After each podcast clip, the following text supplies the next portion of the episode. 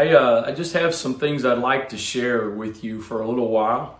Uh, I'm not really sure how long we'll go, but several things, as I've already said um, in the video yesterday, that a few things the Lord had already kind of laid on my heart earlier this week that I assumed at that point would, would maybe be what I preached uh, this evening, and obviously the circumstances are are a little bit different than what I expected them to be. And so I still, uh, I kind of feel led that that's what I want to just share with you. But before I get to that, and I, I touched on this this morning, and um, I, I want to just kind of start with it for a few minutes here. I guess it's it's a little bit of a burden of mine. Uh, one of the things that through the years I've I've heard my dad not only in a in a public setting, but in in our own personal conversations that he's kind of shared with me, teaching me, instructing me, and and that is that a lot of times what we feel um, is not necessarily us. It's not necessarily what we're dealing with, but the Lord is allowing us to to feel what others are feeling. We're we're picking up on what's going on around us, and so. I, have kind of decided maybe that, that this is not necessarily um, my own sort of struggle and challenge that but maybe the lord is allowing me to sort of feel what some of you are dealing with. Um, and I'm, I'm not prepared to say that, that there's no element of this that is not my own sort of personal struggle or challenge right now but but i also am um, i guess i'm deciding to believe that maybe the lord is just kind of allowing me also to feel this because some of you um, are, are, are, feeling this and, and dealing with this. And that is, I, I touched on it this morning, but sort of the, uh, the up and down of, of faith and trust and confidence. And, uh, you know, one moment you're kind of on the mountain of faith and confidence, and God's got all of this, and it's crazy and it's different. We've never been through this before, but it's all going to be all right to the the next news report or the next time you get on social media, you kind of find anxiety and fear and whatever battling you. And and uh, I, I just want to say again that the Lord knows our frame, and um, I, I I know that uh, this is not a closed broadcast. And I know that that uh, this is available either to some who may be watching right now, um, but perhaps others that may watch an archive in the future. And so I, I just want to say before I, I, I, make my next few comments uh, that, that I'm, I'm speaking first and foremost to the people that God has given me the privilege and responsibility of pastoring at this point in time. Um, and so I, have heard, I've read, and I've heard uh, several statements, um, and I'll just I'll just say it fairly plainly. Uh, and, and, the ones that sort of would apply to me is from the context of, of those that may not be having their regularly scheduled church services. Um, I, I, again, as I have said, I'm, I'm trying simply to, to, to, the best of my ability to follow the leading of the Spirit um, and, and do what the Lord wants us to do. And at the end of the day, all I can do is trust that I am pleasing God, and as long as I'm pleasing Him, that that's really my only responsibility. But but there there is something that that keeps kind of coming to mind, and and I want to again bring this down to sort of a personal level. Um, I use that as kind of my analogy or or part of my challenge, but I realize that's not necessarily your challenge. But I believe some of you may very well still be facing this challenge or Maybe you're around some people that are professing faith and confidence and no fear, no worry, and, and you're struggling a little bit. So I want to read a couple of things from Romans uh, that Paul says that I think apply to this, this situation. The, the first one I want to read is Romans 12, and uh, verse number three. And actually, this is this is this is the follow up to to those two very well known verses that probably many of you can quote where Paul says, I beseech you by the mercies of God to present your bodies a living sacrifice. And he says that we're not to be conformed to this world, to be transformed. And, and so this is the verse following that. Paul says, For I say, through the grace given unto me, to every man that is among you, not to think of himself more highly than he ought to think. But to think soberly according as God hath dealt, and this is this last part of this verse, he has dealt to every man the measure of faith. Let me read that to you from the Amplified Bible. For by the grace, the unmerited favor of God given to me, I warn every one among you not to estimate and think of himself more highly than, than he ought, not to have an exaggerated opinion of his own importance, but to rate his ability with sober judgment, each according to the degree of faith apportioned by God to him. Each according to the degree of faith apportioned by God to him. So, if I understand what Paul is saying here, he, he's basically saying that not every one of us are at the same level of faith. We, we are not all at the same degree of faith. And, and that God has given to us a measure of faith. He has dealt to every man the measure of faith. And, and I, I think from the context of us as a body, uh, whether it's it's corporately and and what we do and how we navigate this this situation we're in, or or even with those of you that are that are deacons and, and you're leading an oikos, that within your group there are people who have different measures of faith. And, and God has given to us the measure of faith that we need according to the, the, the responsibility uh, the role that we have, the things that He's called us to do. Now, I do believe that that we can that our faith can grow and develop. I, I think one of the principles of that is Romans, uh, where Paul says in Romans that that tribulation worketh patience, patience experience, experience hope, and I think that's an ongoing process, and and that sort of each time as we cycle through that process, our our experiences are greater, and so our hope is greater, our faith is greater. But but God knows that we are all sort of at different levels, and and so I, I want to I just want to encourage you personally. Again, I hopefully uh, most of you that I may be talking to right now, you are just absolutely full of faith and, and God's got this and there's no need to worry. There's nothing to be concerned over. And if that's where you're living, so be it. But for others that maybe that's not quite your reality, uh, and, and you find yourself in the ups and downs uh, of, of all that's going on, I, I, want to encourage you that you're not flawed, you're not messed up. God knows where you are.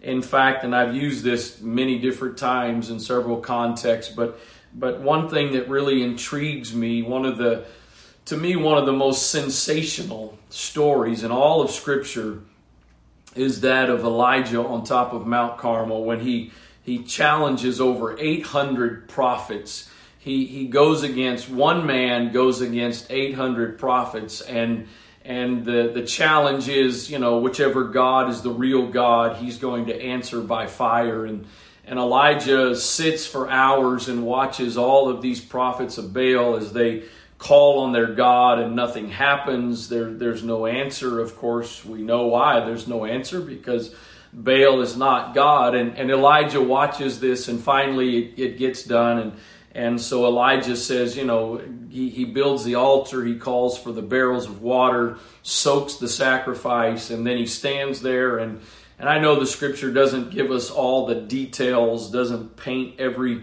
uh, detail of the picture, but if you'll permit me, I just I kind of imagine Elijah standing there, um, not you know standing there very calmly. I don't think he had his veins bulging out of his neck. I don't think he was screaming and hollering. But I just I just imagine him, imagine him fairly calmly just calling on God and, and calling on the fire to fall and the fire falls and licks up the sacrifice, licks up the altar, and I mean, what an absolutely just sensational moment.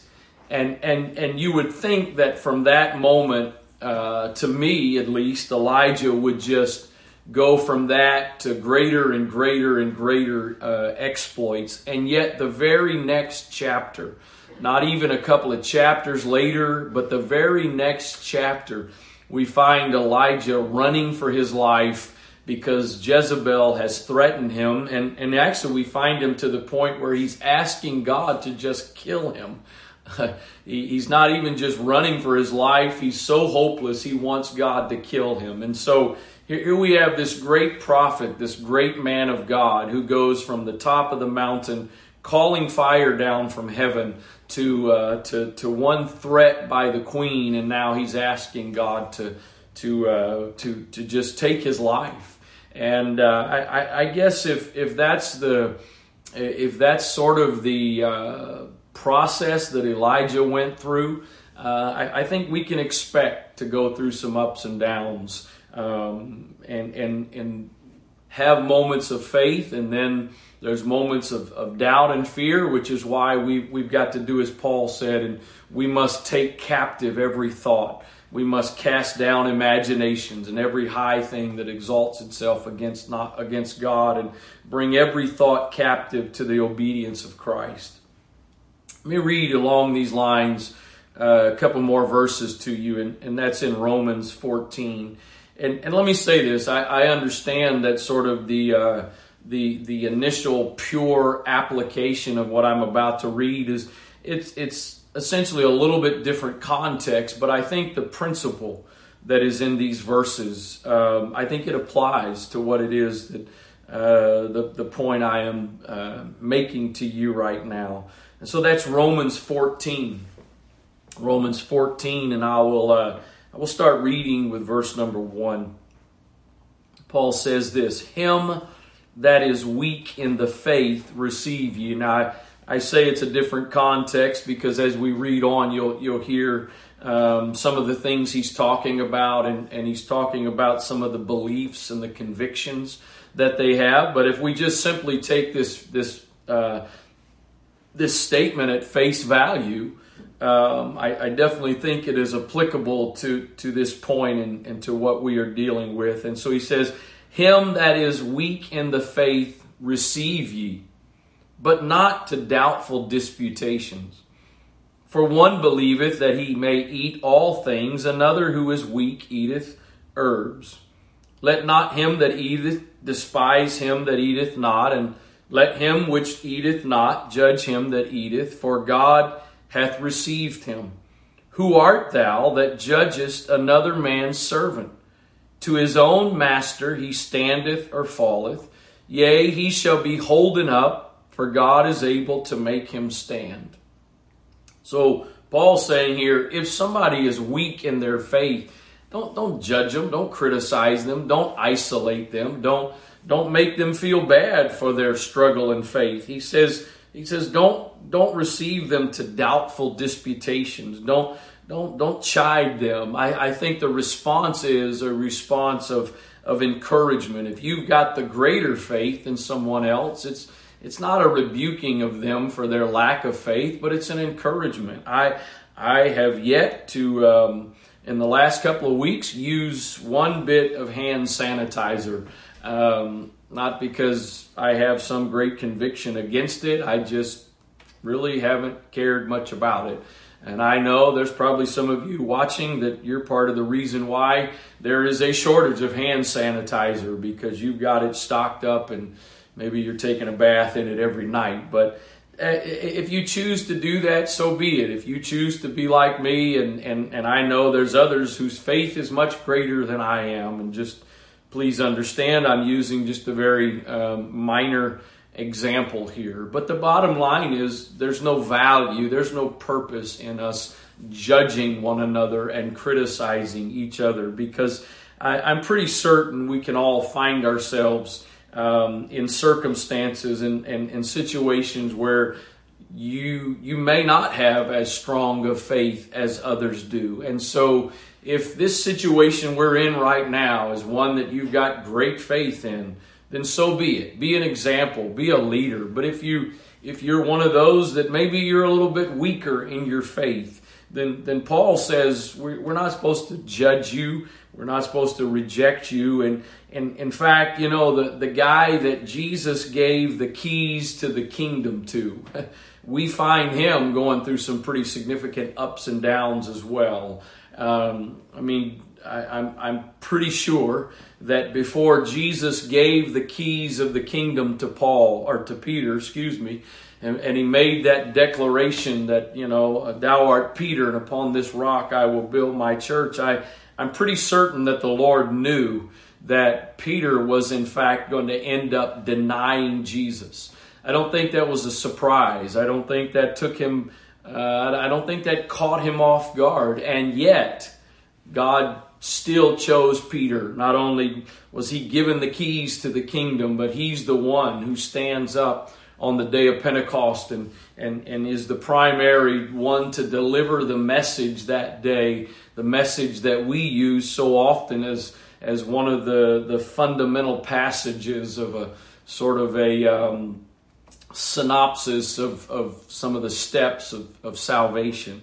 Uh, so I, I want to, I guess this is twofold. I want to encourage some of you. Uh, again, maybe you can relate to, to what I've said and found yourself a, a little bit up and down, or maybe feeling a little bit guilty by those around you that are professing great faith and no no worry and no fear and no doubt. Um, so I, I, I want to encourage you. I want to encourage you that that it's a process. Uh, in fact, Paul says that he fought the fight of faith. He said, I, I, I fought the fight. He says, I kept the faith. Why, why did Paul have to keep the faith? I think he had to keep the faith because he went through circumstances and situations that were trying to take his faith away from him. And so he had to keep the faith. And so we, we're dealing right now with unusual circumstances that we must keep the faith over. But not to not to be redundant, but some of you are already dealing with circumstances that required great faith uh, before the coronavirus emerged, and again, once it passes on, you you've got situations that that you're going to continue to have to face, and so I, I believe that that what we're going through, the bottom line is, I believe everything that God lets us go through, that God leads us through is for the purpose of developing us, maturing us, growing us. And, and this is no different. This is a part of that. And so, uh, again, I'm encouraging some uh, that, that keep fighting the fight of faith. And when you're struggling and you're weak, then, then the Lord knows your frame and He'll help you. And then the challenge is to those of you that uh, seem to have great faith, and there's no doubt, there's no fear, there's no struggle. Uh, you, are not supposed to walk around wearing that like you've got, you know, you, you are superior to everyone else. Um, we're in this together. We need each other. And, and those whose faith may be weak need those whose faith is strong. Uh, not looking down on them, not not uh, thinking that they are better because they've got great faith and others don't have faith. We're in this together. We are a body. And whether that's us as a congregation or those of you that may end up watching this from someplace else, we're all a part of the body of Christ. And when the body of Christ is connected the way that God intended, we can be of great benefit and blessing to one another. So that that was um, again in, in, light of kind of where we are, just uh, something I wanted to share with you for a few minutes. And so now let me get on to, I guess, kind of what um, several days ago, again, that, that the Lord uh, had impressed upon me. And um, as I've already said, I, I, had anticipated, assuming we would be sort of normal circumstances this evening, that it's, it's what I felt led to, to preach. Um, and, and it's going to be, um, none of this really is going to be anything. Uh, brand new or revelatory in the sense of something you've never heard before. But as, as you well know, the, the Lord quickens things to us at different times and different seasons. And um, the, the Logos uh, that we may be very familiar with can become a Rhema. And so I guess I, I feel like that's what that is. And so uh, a very familiar story for, for many of you, I'm sure. And and that's the story of Esther. And um, two of the two of the verses in that whole book that are, I would say, probably some of the most most um, the most used verses in the whole story, and and that's in Esther chapter four in verse number 13, starting with verse 13, I will read 13 and 14. So, verse 13, the, the exchange has already taken place between Esther and Mordecai, and Mordecai is challenging Esther uh, in light of the, the uh, impending doom upon the, the, the, ch- the, children of Israel. And so, uh, verse 14 Mordecai commanded to Esther, Think not with thyself that thou shalt escape in the king's house more than all the Jews. So just because you're in the king's house, Esther, that, that doesn't mean you're going to get away from uh, from this this uh, dangerous situation that they found themselves in.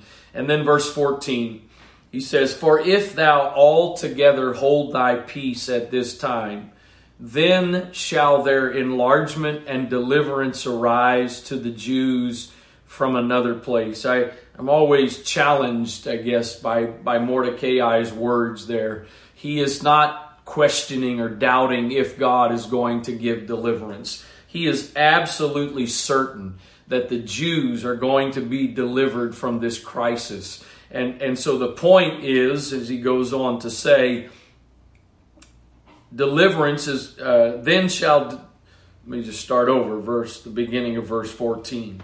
If altogether you hold your peace at this time, then shall their enlargement and deliverance arise to the Jews from another place. But thou and thy father's house shall be destroyed. So, so again, he's saying deliverance is coming. No question, no doubt, deliverance is coming. And I believe it's the same for the church, not just simply in regards to the current set of circumstances we, we're going to face more things in the future. We're going to face more challenges in the future. And we need to always be certain. We need to always be confident that deliverance will come. God is going to get us through, whether it's collectively, what we may face as an entire body, uh, a, a local church, the church worldwide, whatever, God's going to provide deliverance. Or if it's what you're going through personally that God will provide deliverance. Mordecai had no doubts. But here's the point, and, and here's the question he poses to her Who knows whether you are come to the kingdom for such a time as this? The Amplified says, says it this way For if you keep silent at this time, relief and deliverance shall, shall arise for the Jews from elsewhere but you and your father's house will perish. And who knows but that you have come to the kingdom for such a time as this and for this very occasion? I, I don't think Mordecai was saying it to Esther that way as a, as a question. I think the term is uh, rhetorical because I believe that Mordecai believed that Esther had been brought to the kingdom, had been put in the role that she was in by divine appointment that God had put her there for this exact season, this exact purpose. And, and, and God knew what was coming and purposefully orchestrated everything in her life to get her in that place. And again, the, the, the Amplified says, for, for this very occasion.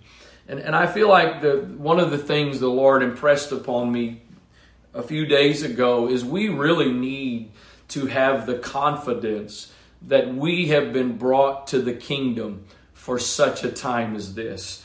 Uh, Hebrews chapter 11, which is, is often referred to, it's obviously not a theological term, but it's referred to as, as Faith's Hall of Fame. And the entire chapter spends, uh, spends uh, makes references to to all of the great heroes of faith, many of them that are named specifically in that chapter, and then some of them uh, they they are referenced in a way that you know exactly who they're talking about, and then and then even more that we may not know exactly who they are, but what they did, what they accomplished by faith is referenced in these in these passages. And so this chapter is full. It's it's full of some of the most notable uh, people throughout all of Scripture and and people that I would say, uh, I guess guess you could say the people that we look up to, the the people that are our biblical heroes. And and and the problem with that is we we typically have our heroes on a pedestal and and we could never measure up to them. But the last two verses of this chapter say something, uh, I think, very important, very significant for us. And, and verse 39 of chapter 11 these all, having obtained a good report through faith, received not the promise. So they did their job, they fulfilled their purpose, they had faith, they accomplished great things, but they received not the promise. And really, it's this, it's this last verse that I think we oftentimes uh, sort of wrestle with because of the way we, we see ourselves. But the scripture says that the reason they did not receive the promise is because God had provided some better thing for us, that they, without us, should not be made perfect or should not be complete. I, I, don't know about you, but oftentimes I, I do not see how that I can be a part of something that, that that Paul and Peter and James and John that they are not complete without us. But that's exactly what, what the scripture says here. That everything they, they did, everything they accomplished is not the final part of God's plan. It's not the final part of, of God's design. And so here we are, and, and Bishop talked about this a couple of, uh, or just over a week ago at, at Antioch United, and especially in the in the leadership meeting. And and I, I don't know I don't know exactly how soon Jesus is coming, but I think it is extremely clear from Scripture that we are in the last days. You you don't have to you don't even need to to interpret uh, the, the visions of Daniel or Ezekiel or things in Revelation to see the signs that we are in the last days. All you got to do to me is just read what Paul told Timothy about uh, that the last days, perilous times would come. And, and he gives a, a list of very basic things there, not uh, no, no, no theological understanding needed. Um, he, he says men are lovers of pleasure more than lovers of God, and and uh, the the multi million, actually probably multi billion dollar industry of sports uh, in this world that is so much based on men's love for entertainment is has come to a screeching halt. Uh, but nevertheless, I, I believe there's plenty of evidence in Scripture to say that we are in the last days. And, and God doesn't do anything by accident.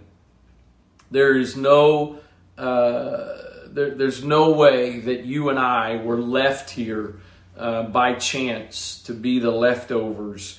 Um, and, and, and so this verse, in fact, again, it says that everything they did is not complete without us.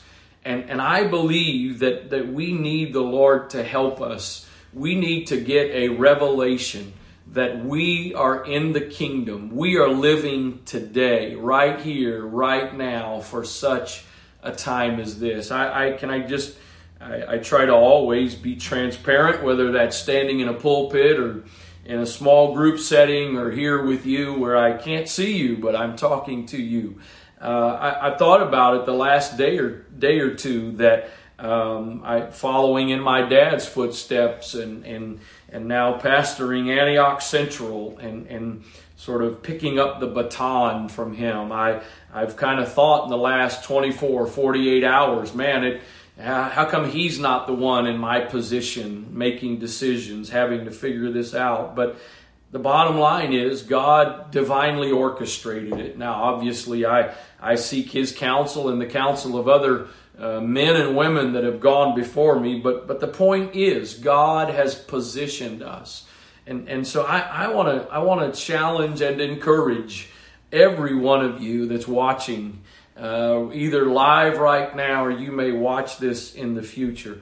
We we really need, I believe, we really need to get a revelation that we are here today by God's divine design, that He has, a, he has appointed each one of us.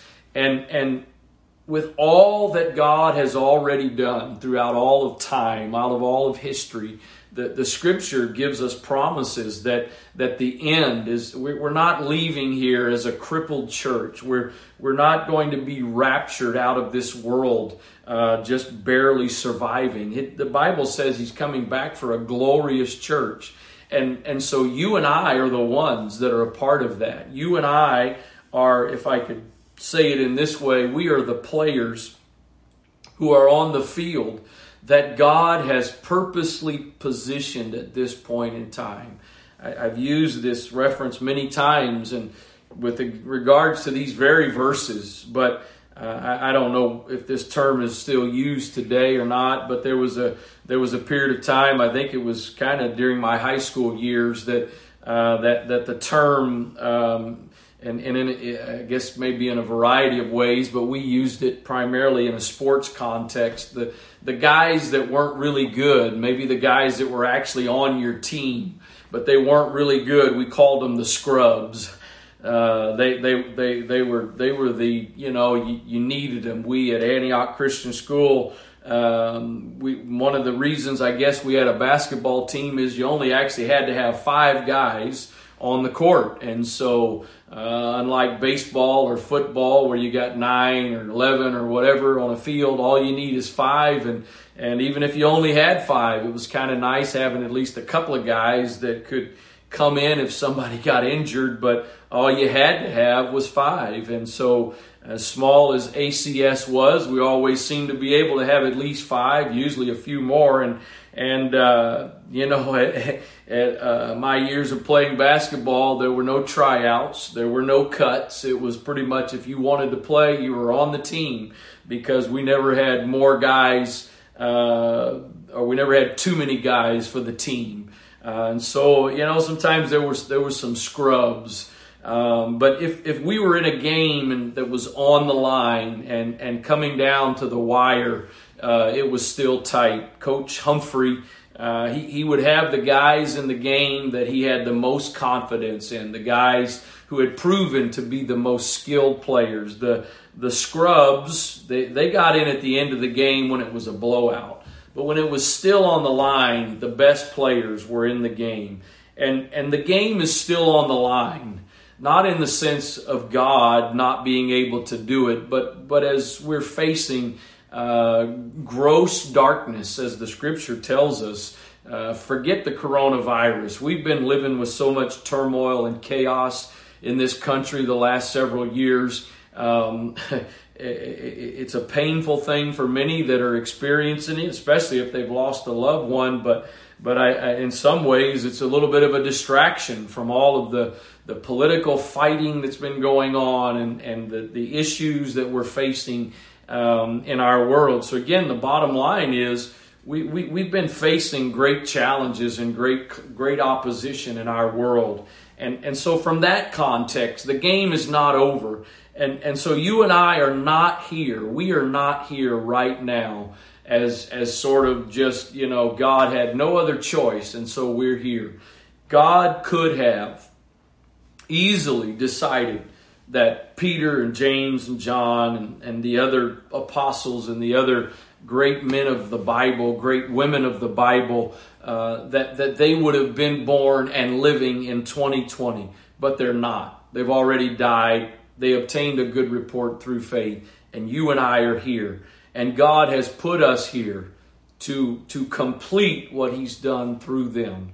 And, and so, again, I, I want to challenge you to believe that we are at the kingdom for such a time as this. And, and I say challenge because I think most of us, and I will uh, quickly acknowledge myself included, uh, looking at myself in the mirror and, and thinking that I am a part of that is, is not always easy for me to believe. But I, I believe the Word of God to be true, and I believe that God has promised great things in these last days, and you and I are in the kingdom at this point in time for such a time as this. No matter how you see yourself, no matter how small or insignificant you may possibly feel, you need to believe that God has divinely brought you to the kingdom at this point in time. He knew we would be facing what we're facing right now and whatever it is we're going to face in the future that we don't even know the details of it yet. We don't know the extent of it yet. God already knows and He has already positioned us at this season for this time. And, and so I, there, there's one other sort of uh, thought that, that the Lord uh, impressed upon me a couple of days ago, and, and um, I, will, I will trust that, that they will kind of work together and be connected here. But I want, I want to read several verses to you from uh, 1 Samuel chapter 4, and, and I'm going to read a, a number of verses, so hopefully maybe you got your phone or a Bible or something you can uh, follow along with. And the word of Samuel came to all Israel. Now Israel went out against the Philistines to battle and pitched beside Ebenezer, and the Philistines pitched in Aphek. And the Philistines put themselves in array against Israel. And when they joined battle, Israel was smitten before the Philistines, and they slew of the army of the field about 4,000 men. And when the people were come into the camp, the elders of Israel said, Wherefore hath the Lord smitten us today before the Philistines? Let us fetch the ark of the covenant of the Lord out of Shiloh unto us, that when it cometh among us, it may save us out of the hand of our enemies. So the people sent to Shiloh, that they might bring forth thence the ark of the covenant of the Lord of hosts, which dwelleth between the cherubims, and the two sons of Eli, Hophni and Phinehas, where they were with the ark of the covenant of God. And when the ark of the covenant of the Lord came into the camp, all Israel shouted with a great shout, so that the earth rang again. And when the Philistines heard the noise of the shout, they said, What meaneth the noise of this great shout in the camp of the Hebrews? And they understood that the ark of the Lord was come into the camp. And the Philistines were afraid, for they said, God is come into the camp. And they said, Woe unto us, for there hath not been such a thing, therefore. It, it amazes me, and there's several times throughout Scripture where, where the enemies of the people of God had more confidence in God than the actual children of God. The, the other very notable example to me is, is the story of, of when the uh, two spies were sent into Jericho uh, to spy out the land right before the children of Israel went into the promised land. And Rahab the harlot tells them, You know, where have you guys been? We heard about you 40 years ago, and our hearts melted with fear because 40 years ago we believed that God had given our land to you. And, and that's basically what the Philistines are saying here. In fact, uh, in the next couple of verses, there's a direct reference to it. Verse number 8 Woe unto us! Who shall deliver us out of the hand of these mighty gods? These are the gods, and, and if you're if you got your Bible open there, you'll see that the word it's it's saying gods plural, but it's actually capital G, so it's referencing the God. But I believe the reason it's saying gods plural is because you have people who believe in multiple gods who are referencing the God of Israel. These are the gods that smote the Egyptians with all the plagues in the wilderness. Be strong and quit you like men, quit yourselves like men. And, and that, that phrase, you can read it in a couple of other translations, it basically means act like men. So quit ye like men, you Philistines, that ye be not servants unto the Hebrews as they have been to you. Quit yourselves like men and fight. So he's saying there, we, we, we got to fight. We got to do something. Otherwise, we're going to end up being servants to the Hebrews because they were afraid of the God of the Hebrews and what he could do. And the Philistines fought, and Israel was smitten.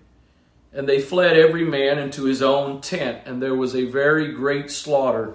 For there fell of Israel thirty thousand footmen, and the ark of God was taken and the two sons of Eli, Hophni and Phinehas, were slain. So, just a couple of verses before this, they've gone to get the ark. They've gone to retrieve the ark, which represented the presence of God. And then the children of Israel hear this great celebration, or excuse me, the Philistines hear this great celebration because of, of the children of Israel rejoicing over the presence of God coming home. And, and, and they're afraid by this. They're worried about this. And they say, we got to do something. Otherwise, it's not going to be good for us. And so they go fight against the children of Israel. And Israel was smitten. Notice again, they, they were afraid of the God of Israel because he had defeated the Egyptians. And yet they still fought against the children of Israel and they won. And, and I want you to notice uh, the statement kind of in the middle of verse 10. Speaking of the children of Israel, they fled every man into his tent. And, and so the, the, the, the second thing I want to challenge you, and really if we are going to recognize that we have been brought to the kingdom for such a time as this and for whatever else our future holds, we, we cannot, as believers, we cannot, as the church, and if I could say directly to those of you who are part of Antioch Central, we cannot afford to run every man to our own tent. We, we can't allow crisis to cause us to go and hide. We, we can't allow crisis to cause us to isolate ourselves from everyone. I, I said it in the in the message I sent out yesterday, and, and I'll say it again. I, my, my approach uh, right now is, is trying to, to be that of we get in the car, we trust God to protect us, but we also put our seatbelt on uh, in an effort to be wise and, and use common sense. So I, am not I'm not making this point in a really in, in sort of a literal context right now. Uh, in the sense that here we are, many of us joining us, joining this, and, and I'm sitting in my own home right now, and, and so we are separated. Uh, but I, also, I know some of you gathered together in a variety of places. So, so again, I'm not saying this first and foremost in the physical context. I, I mean this in the context of the fact we are a body, we are a church. And, and we can't just run and hide. We, we can't just run to take care of ourselves.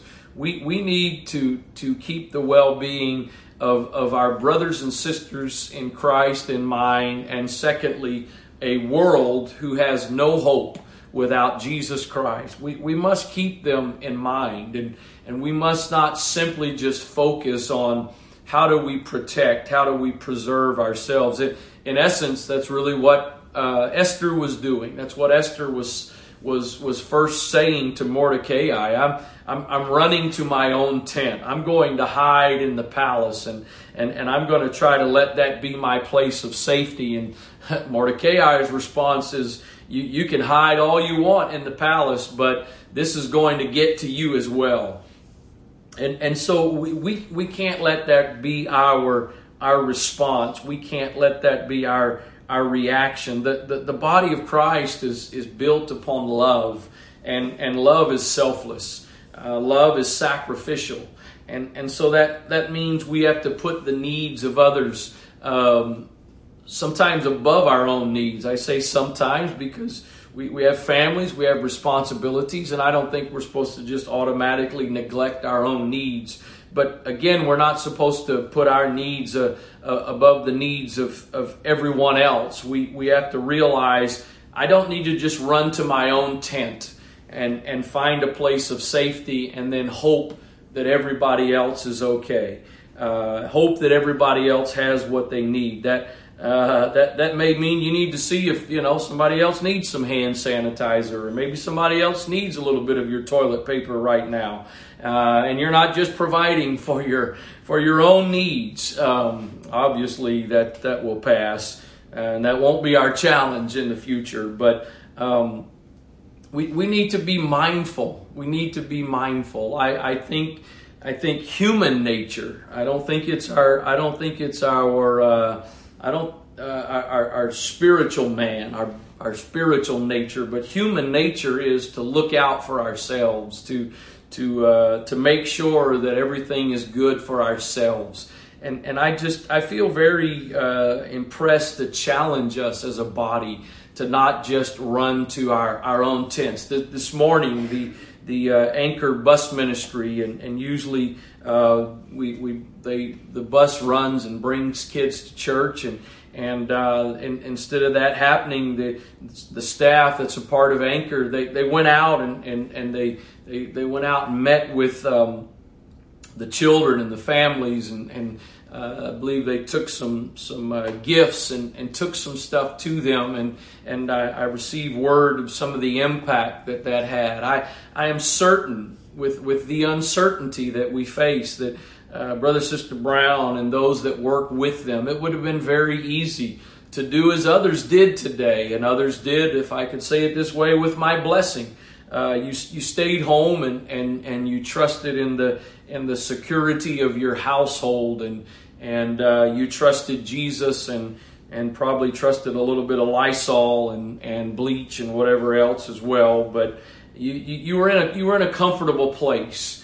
Um, but but there are those that are recognized. I can't just run to my tent. I can't just look out for my own.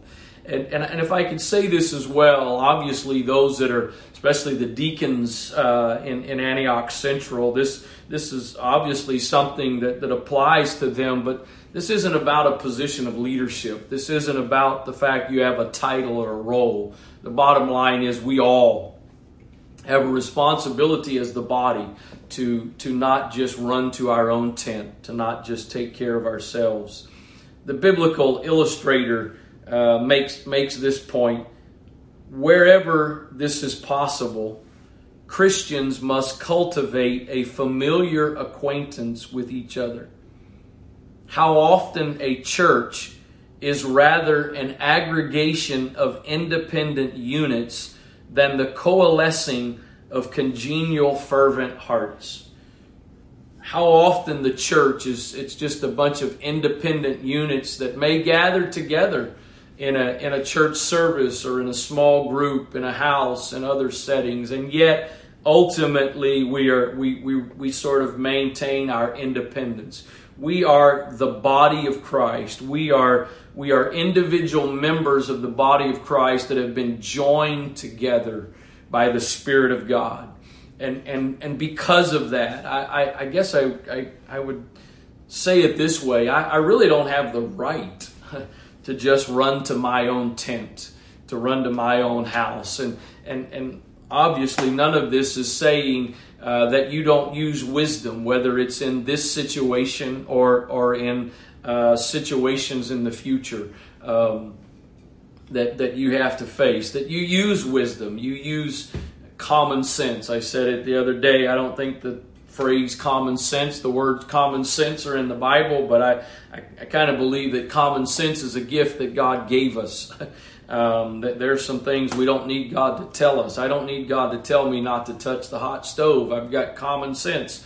If I touch the hot stove, I'm going to get burned. I, I, don't need the direction of the Spirit of the Lord for that. And so I, am not in, I'm not telling you to disregard common sense. And and and I guess going back to the very beginning point, you you obviously have to operate on your measure of faith. But again, the only way to increase your faith is to use your faith. If, if I'm going to take the measure of faith that God has given me and see that measure of faith grow and increase, I've got to use it. It's just like our it's like our natural muscles. The only way for our natural mu- muscles to get stronger is we've got to use them. And, and so, for our faith to grow, we've got to use it. Uh, so, I would encourage you operate at the measure of faith that you may be currently at, but allow God to bring circumstances and situations in your life that require you to exercise your faith so that your faith can be increased. So that not only in the, the time you're in right now or the time we're in right now, we can trust that God has brought us for this time. He has equipped us for this time, but we can use this as a as a as an experience for what's to come. I, I, again, I, I don't know what the future holds, and and as I said also yesterday in the video, I, I really believe the principle is we need to we need to walk one day at a time. the steps of a good man are ordered by the Lord, and if I can if I can find God's will and God's plan and God's direction for today, that's going to get me to where I need to be for tomorrow. And, and I'm not saying we're naive or, or we we uh, we we disregard everything that we may know or we may have an idea about that's coming in our future. But uh, it, Jesus said, "Don't take any th- thought for tomorrow." For uh, some of the translations say that tomorrow is going to have its own problems, and we've all experienced that. There, there's going to be more stuff tomorrow, and so if God can get me through today, He can position me for where I need to be tomorrow. And, and but we're not going to get there also by simply running and, and taking care of ourselves and looking out for for ourselves. I, I don't know what this coming week holds. I, I don't know what next weekend holds. As I said this morning, and I will remind you, we're, we're, we are not, I am not making any decisions about uh, whether that's life courses this week or Thursday night service or this coming weekend. We, we've got Brother Jackson scheduled for this coming weekend, and, and, and there's really no point. I, I, I know I'm repeating several things that I said yesterday in the message I sent out, but I, I will repeat another one. Uh, every time I've been in the midst of a, of a what if conversation the last few days, uh, it's done nothing but really produce anxiety and fear for those involved. What, what if? What if this happens? What if that happens? What, what if this shuts down? Or, or, or what if they don't let us do this? Or we, we have no idea. They're, they may do that. And for all we know, by the end of this week, we, we could be going back to, to things being a little more, little more normal. You and I don't know either way. But one thing I do know is that God knows. God knows exactly what not only the next couple of days hold, but the next couple of weeks, the next couple of years. In fact, however long it is until, until his second coming, he knows everything we're going to face. And, and so we, we've got to be confident that we are here by God's divine appointment for such a time as this. And you and I have what God has equipped us with that we need for this time. So I'm encouraging you because whether, whether it's your family members, uh, especially if you're the head of your household, um, but assuming you continue going to work, uh, if you're not telecommuting the next several days, or whatever the circumstances are, you're going to be around people that that need to hear some faith and trust in God. And and so I, I'm encouraging you that God has brought you. I, if you're sitting, watching, listening right now, I believe I'm talking to you that God has brought you to the kingdom for such a time as this and, and whether you're a student in school or college, uh, your, your, whatever your job is, wherever you live, the neighborhood that you're in, the people around you, wherever it is, God's brought you to the kingdom. But if God's brought you to the kingdom for such a time as this, you're not going to be who you are and what God has called you to be by simply hiding out and running, all of us running to our own tents. I uh, appreciate you taking the time to join with me this evening. Uh, again, we, we will be communicating. Uh, the, the primary ways we're going to be communicating is um, by realm, by the, by the Antioch Central email distribution list, and we will also be using our, our social media, both Facebook and Instagram. So if you're not connected to one of those, you need to do that. Um, and more than likely, if you don't know how to get connected, if you don't know how to get set up on Realm, or if you don't know how to get on the church email distribution list, I'm pretty sure you probably know somebody that can give you some direction of who to contact. And so uh, you, you will be hearing from us. I, I will encourage you that if you're not hearing anything, if you're not seeing any emails, then then you need to make the assumption at that point everything is is um, happening as as sort of regularly planned. I promise that as soon as I feel direction to change anything or or cancel anything, we will let you know as quickly as possible. Um, so we will be communicating, and uh, I I have been, and I definitely will continue to pray for each one of you, your families, your households. I realize that in addition to uh, the, the physical aspect of what we are facing right now, some of you are probably facing financial uh, challenges and crisis. And, and I want to remind you all of these things, whether it's the physical aspect of this, the financial aspect of it, whatever else, however else you're affected by it, not only is God in control of it, but God's going to take care of all of it. So, uh, assuming um, there's a bunch of you that may still be online watching before we actually sign off here, wherever you are uh, whether you're by yourself or in a group of people. I, would like us just to take a few moments, and uh, we may not all be together, but wherever we are, God is with us. And, and let's just take a moment. If you are actually maybe somewhere where you're in a group of people, um, I was about to tell you to join together, but you may want to keep your six foot bubble. So if you want to keep your six foot bubble, you can air touch uh, one another, and um, or you can touch one another and then go find yourself some um, hand sanitizer real quick. I'll leave that all up to you and your measure of faith. It's it's good, whatever you decide. Obviously, right now I don't really have a choice unless I were to reach out and touch Esther, who's on the other side of the camera, waiting to shut this all down when I finish here. Um, but so let's pray. Dear Heavenly Father, we love you. We thank you for your goodness, your grace, and your mercy. Lord, we, we sit here in this moment this is so different so far from anything we have ever experienced to this point, would have anticipated.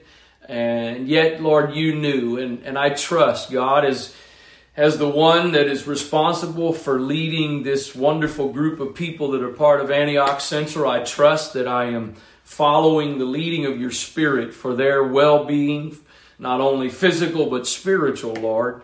But I trust that for each one of us, you are leading us and guiding us, that you are protecting us, that you are, you are ordering our steps. And Lord, I do believe and I am confident that you do know not only what's going on right now, but you know what tomorrow holds, what the future holds. And you've promised, you've given us so many great promises that in times like this, we, we may not, during other seasons of our lives, we may not rely upon them quite as much or quite as much as we should. But no doubt in times like this, we, we hold to those promises. And so I'm trusting you, Lord. I'm trusting you that you are ordering our steps. Lord, I, I believe you're able to keep us. I believe the same way in which you were able to show a difference between the children of Israel in the plagues that took place in Egypt. You can do that with us. But I also acknowledge, God, that according to your purpose and plan, that doesn't mean we are all, as believers, automatically going to be exempt from what goes on. And that's why ultimately we've got to trust that everything is working for good according to your purpose to those that love you. I pray your blessings upon every individual right now that's watching, that may watch in the future, that's a part of this congregation. I pray peace upon every mind, upon every home. I pray right now, Father, that upon every dwelling place of, of your people, that a spirit of peace would abide. Lord, your word says that your love casts out fear. I pray right now, God, as we sang in the few beginning few moments of this time together, that you would fill every place, every dwelling place with your presence. In the name of the Lord Jesus Christ, in Jesus' name, amen. I look forward to whatever the next time is. I get to see you over the next couple of days. Until then, my thoughts and prayers will continue to be with you. God bless you.